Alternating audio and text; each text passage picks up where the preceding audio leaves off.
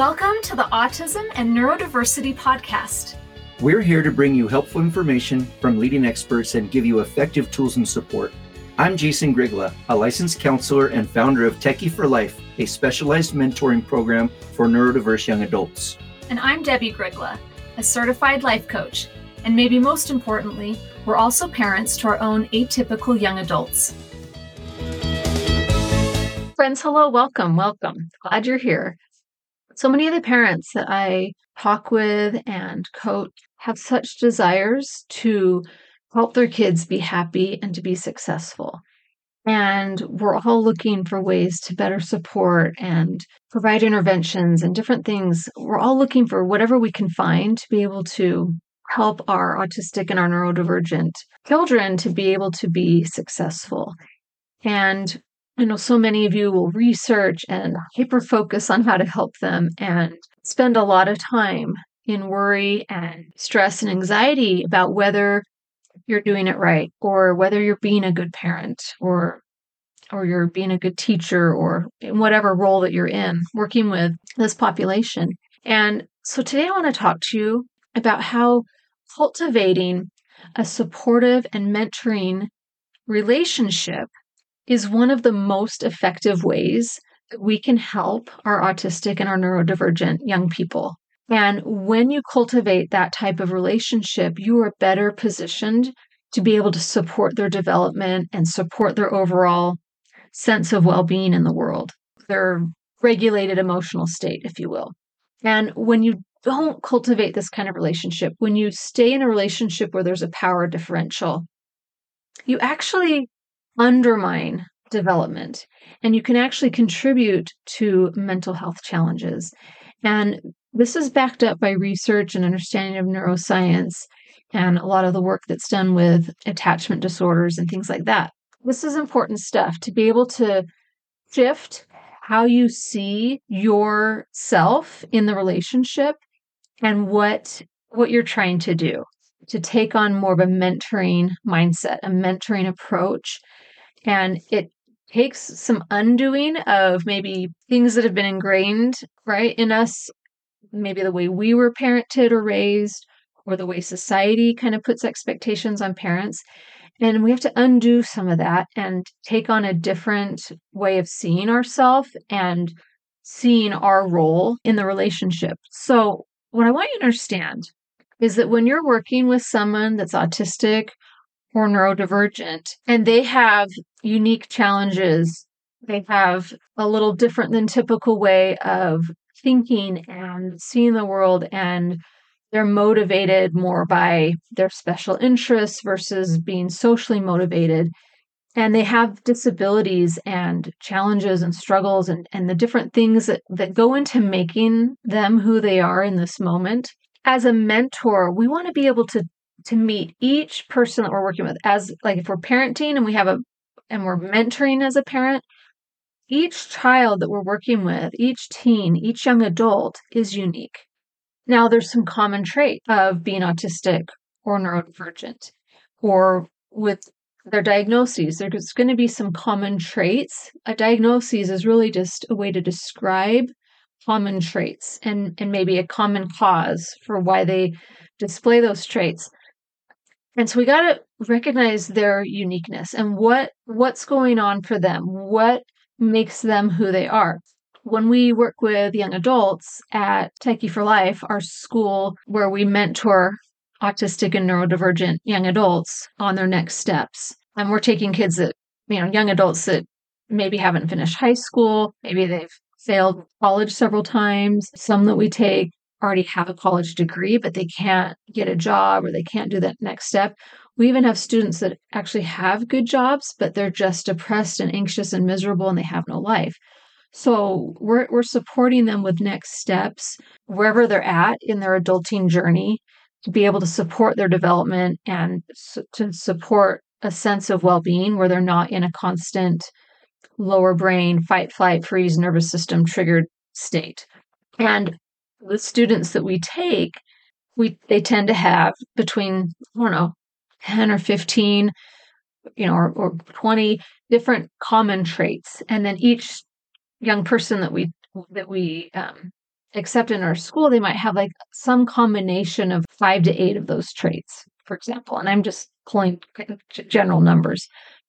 So, like students that we work with and support often will have a lot of anxiety and depression, maybe OCD tendencies. They are average to above average IQ, but they might have maybe some processing challenges or executive functioning challenges, um, working memory challenges. So, some learning disability. They might have issues with hygiene. They might just overall be developmentally delayed as compared to neurotypical peers. For them, they're right on track, but as compared to neurotypical peers, they they may struggle with social nuance. A lot of behavior we see is like avoidant, social anxiety. Maybe they are are socially anxious and they're like very extroverted and and kind of come across as sort of needy or hard for people to be around. So one or the other, like withdrawing, or they're like over paper challenges with staying organized, a lot of time blindness. Like there's just like common traits that they each student has some kind of combination of those. And so if we're going to work with them as mentors, we have to be educated about their unique challenges and where they're at and how they tend to respond to stress and what are their strengths and really looking at where are they at developmentally and what's what is the next step for them. So as a mentor, we're looking at and we're informed by their diagnoses, their history, their patterns, where they tend to get stuck, um, what they struggle with. And so, as a mentor, mentoring your own child or children in your classroom or whatever role that you're in, you're wanting to look at what are their struggles, what are their strengths and weaknesses, and you want to be able to connect to each individual young person that you're working with we want to be looking at where do we want to head, right? And what's what's blocking them or keeping them from growing and developing? What's keeping them stuck? What skills are they missing? Um, they can do this thing well, but then there's this other thing that they're not doing well. You'll see a lot of that in an academic setting where they might have beyond their peers skill sets in one area. Maybe they're really amazing at math, but they have a really hard time writing things down. And so they're doing math in their head and then they make mistakes because they're not writing it down or they have a hard time producing work and they struggle with like from the brain to the hand getting it on paper. So there's like a skill set developmental piece there that's keeping them maybe from being successful. So we're looking at where are they at? Where do they want to go? What's blocking their growth and development? And we want to connect to them. We want to tune in so that we can better assess what they're needing. And the cool thing is, is that when we connect with them, they will in turn often feel seen. They will feel heard. They will feel cared for. And when we feel that as humans, it builds trust.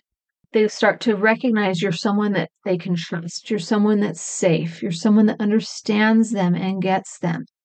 And then what, what happens then is that our ability to support them increases because we're we're tuned in and connected to them and then they're feeling safe and trusting us so then then their their ability to receive our support increases and our assessment improves because we can have a collab- collaborative uh, relationship with them. Hey i seems like you're struggling. Tell me more about this. They're much more likely to be willing to share what they're experiencing if they know they can trust you and that you you genuinely care about them so that connection piece in a mentoring relationship is very different than if you are in a power differential where I determine that I'm a good mother because you obey me, or I'm a good teacher because all my children obey. Eh, you know, all the kids in the classroom obey my instructions. It's a very different dynamic than a mentoring relationship where I'm like, where are you at? What are you needing? How can I support you? And then mentoring is it's collaborative in nature. When we take on a mentoring mindset, we're working together with someone. So when you have that kind of mindset, your goal is to help their development. It's not just to get the thing done or win the award or do the task. My goal is to support each person's development, to support my child's development. When I'm in mentoring, I'm never, I'm not as likely to to do more for them than I than is helpful and i'm not going to so i'm not going to over support them because my goal is to help them become more independent and them to have successes and for them to have a sense of well-being like I'm okay in the world and I'm capable and I can do things. And I'm also not going to under support. I'm not going to withhold support because my goal is to make sure they they have what they need, baby step develop to the next thing. And if they're needing certain supports to be able to be more independent and have capable, you know, to feel more capable, I'm going to provide those supports. I'm going to be always assessing what can I do to help support their success, right? And my goal is to get like support just enough for them to develop and grow. And so I'm not over supporting, I'm not under supporting, but I'm collaborating with them to figure out what can they handle, what's too much, what's too little, do I have appropriate expectations, where are we at? So that mentoring relationship is very collaborative in nature. I'm not above them. They're not below me. I'm not trying to make them behave a certain way. My goal is to support their development with them, not for them, with them. And so I, I just want to offer to you that, that a lot of the approaches out there and sort of traditional parenting approaches and the way that children have been viewed and and what we society has de- deemed as oh you're a good parent or you're a good teacher or you're a good whatever coach or i want to offer to you that cultivating a supportive mentoring relationship that's connected and it's collaborative in nature is truly the most effective way to help support your autistic or your neurodivergent child teen or young adult. To be able to develop and to have an overall sense of well being as they move through life as the human that they are on this planet. And that mentoring relationship, while I think it's absolutely valuable for everyone, so this is especially helpful for our autistic and our neurodivergent young people to have a mentoring relationship that's informed by our understanding of brain states and nervous system regulation and informed by understanding of development and what's needed for development to happen and what developmental stages are. And then that relationship where we're connected and we're collaborative.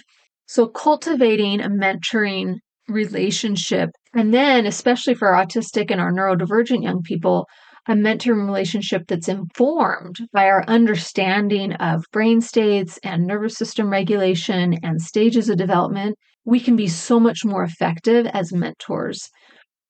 And so that is what we teach and what we're all about. And if you need help and you struggle in this area and you're not sure what to do, make sure you're on our email list and keep listening to this podcast. And we're going to have some offerings coming up soon to be able to support you in being the most effective mentor that you can be um, to really improve outcomes and quality of life for these young people that we so much love and care about. Some food for thought and maybe even thinking about who were your mentors and what were the qualities about them that made them have an impact on you. And that's, I think, what we all want to be for the young people in our lives is, is that kind of a mentor. So take care. Have a great week.